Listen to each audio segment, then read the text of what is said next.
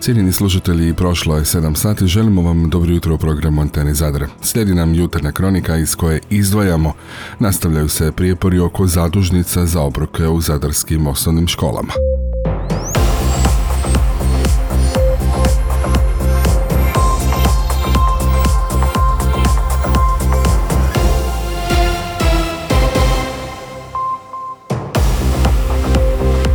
Dobro vam jutro još jednom.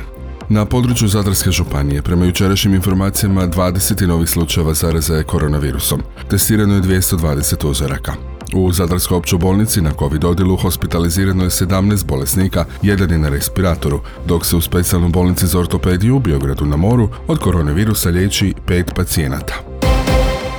Ministar zdravstva Vili Beroš jučer je pozvao građane na docijepljivanje novim cijepivima protiv omikron varijante koronavirusa, poručivši im da je COVID bolje spriječiti nego liječiti. Cijepiva protiv omikrona od sljedećeg su tjedna dostupna svima u Hrvatskoj, a posebno se preporučuju starijima i kroničnim bolesnicima, poručuje ministar. Hrvatski zavod za javno zdravstvo najavio je jučer da u Hrvatsku stiže 187 tisuća doza Pfizerovog, a zatim i 57 tisuća doza moderninog cijepiva koje djeluju protiv wuhanskog soja koronavirusa, ali pod varijantom Omikron BA1. Cijepiva će ovog tjedna biti distribuirana u županijske zavode za javno zdravstvo i domove zdravlja. Dodajmo ovom informaciju kako ovo adaptirano cijepivo registrirano samo kao docjepna doza i nije namijenjeno onima koji se do sada još nisu cijepili. Dolazak novih varijanti cijepiva proizvođača Pfizer i Moderna još je jedan pokazatelj snage zajedničke nabave Europske unije, čime pružamo našim građanima dodatnu zaštitu težih oblika covid i smrtnih ishoda,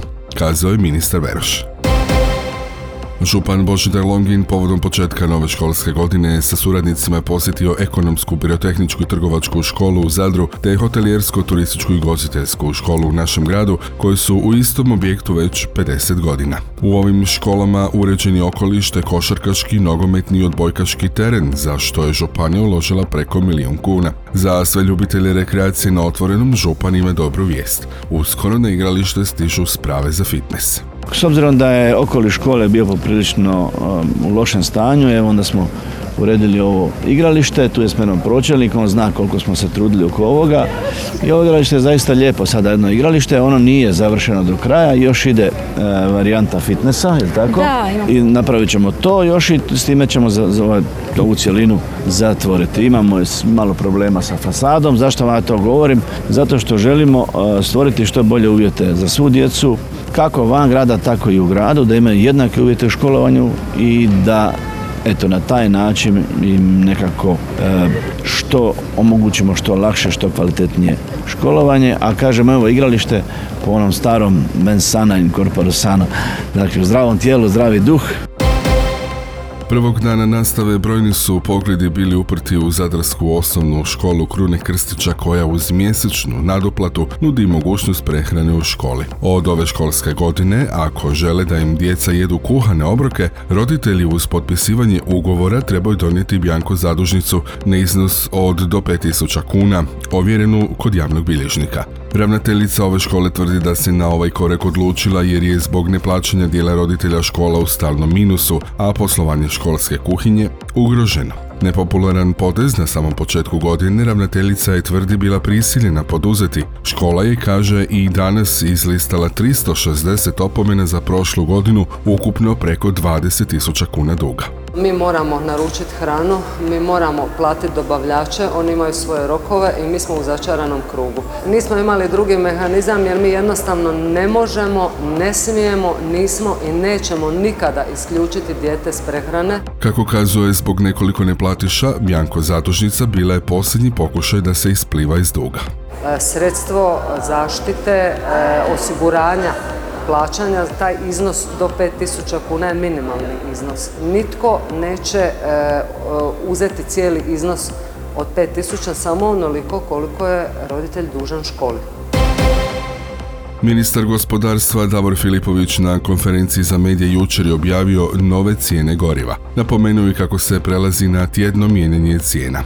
Ukratko, benzin pojeftinjuje, a dizel poskupljuje. Održana je telefonska sjednica vlade, benzin će pojeftiniti za 57 lipa, iznosit će 10 kuna 62 lipe. Dizel će poskupiti za 54 lipe i nova cijena litre dizela je 12 kuna 89 lipa. rekao jučer ministar Filipović. Dodao je da bi da se ostalo na dvotjednom računanju cijena sve znatno poskupjelo. Tako i na ovaj način pokazujemo da brinemo i o građanima i o gospodarstvu, kazao je Filipović. Vlada će za dva dana objaviti paket mjera kojim planira pomoći gospodarstvu i građanima u energetskoj krizi. Prema neslužbenim informacijama RTL televizije, mjera će iznositi više od dosad spominjanih 6 milijardi kuna. Iznos bi se navodno trebao kretati između 6 i 10 milijardi kuna. Kako neslužbeno dozna RTL, paket će uključivati energetske dodatke za umirovljenike te povećanje najnižih mirovina. Doznaje se da će vlada povećati neoporezive primitke kako bi se zadržala potrošnja i gospodarska aktivnost. U dogovoru sa supermarketima navodno će se ograničiti i neke cijene namirnica. Neslužbeno ograniče se cijena mlijeka, šećera, ulja i mljevenog mesa. Navodno će jak poticaj ići i prema poljoprivrednicima. Mali i mikropoduzetnici također će dobiti pomoć. Pomoć će dobiti gospodarski subjekti koji će se kategorizirati prema potrošnji energenata. Premda se je spominjalo kako će se javne ustanove izjednačiti s kućanstvima, prema neslužbenim informacijama to se neće dogoditi. Takve ustanove će biti svrstane u poseban razred s malo višim tarifom od kućanstva, ali znatno manjom nego što je sada. Neslužbeno doznaje RTL televizija. Kaštel Benković proteklog tjedna ugostio je 13. izdanje festivala vina Zadarske županije Vinfest Benkovac 2022. Na ocjenjivanje je ukupno pristiglo 101 uzorak i to u četiri kategorije. Bijelo i crno vino na tržištu te bijelo i crno vino u postupku proizvodnje. Za najbolje vino, odnosno šampiona 13. Vinfesta u Benkovcu s dodijeljenim 91 bodom, proglašeno je desertno vino Maraština, Malvazija Dubrovačka Sjepana Vučemilovića iz Zadra.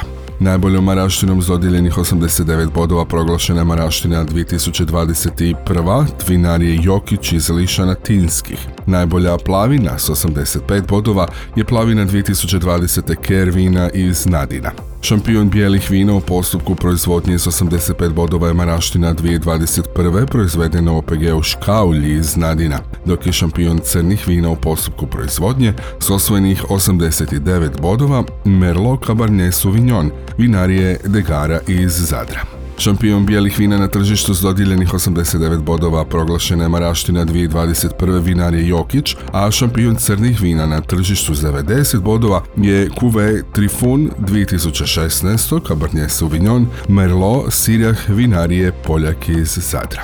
Dodajmo i ovome kako su najbolji vinari odabrani prema procjeni i analizi posebno ocjenjivačke komisije koju je predvodila rukovoditeljica laboratorija za senzorna ispitivanja Zavoda za vinogradarstvo, vinarstvo i ljuarstvo Ivana Alpeza. Ona je istaknula kako je ovo ocjenjivanje bilo specifično po mnogo čemu, između ostalog i po tome što postoje dvije grupe vina, vina na tržištu i vina u postupku proizvodnje.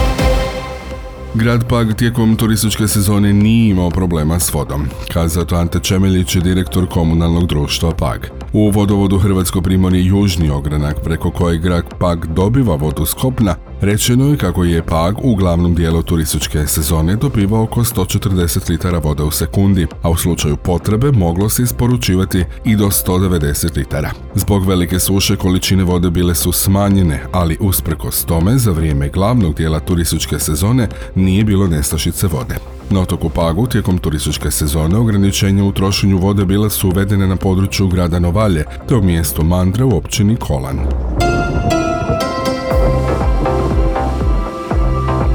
U Hrvatskoj će danas u većini krajeva biti u prvom dijelu dana pretežno sunčano, a ujutro je na kopnu lokalno moguća magla. Potom sve nestabilnije pa će osobito u sjeverozapadnim i zapadnim predjelima unutrašnjosti te na sjevernom Jadranu biti lokalno pojačanih razvoja oblaka uz pljuskove s grmljavinom. Vjetar slab, popodne ponegdje i umiren jugozapadni, a na moru jugo. Najniža jutarnja temperatura zraka na kopnu 12 do 16, na Jadranu između 19 i 24, najviša dnevno uglavnom od 27 do 32 Celzijeva stupnja. Slušali ste jutarnju kroniku Anteni Zadar koju je uredila Željka Čačko, pročitao Franko Pavić, realizirao Matija Lipar, proizvela Antena DOO, Rujan 2022.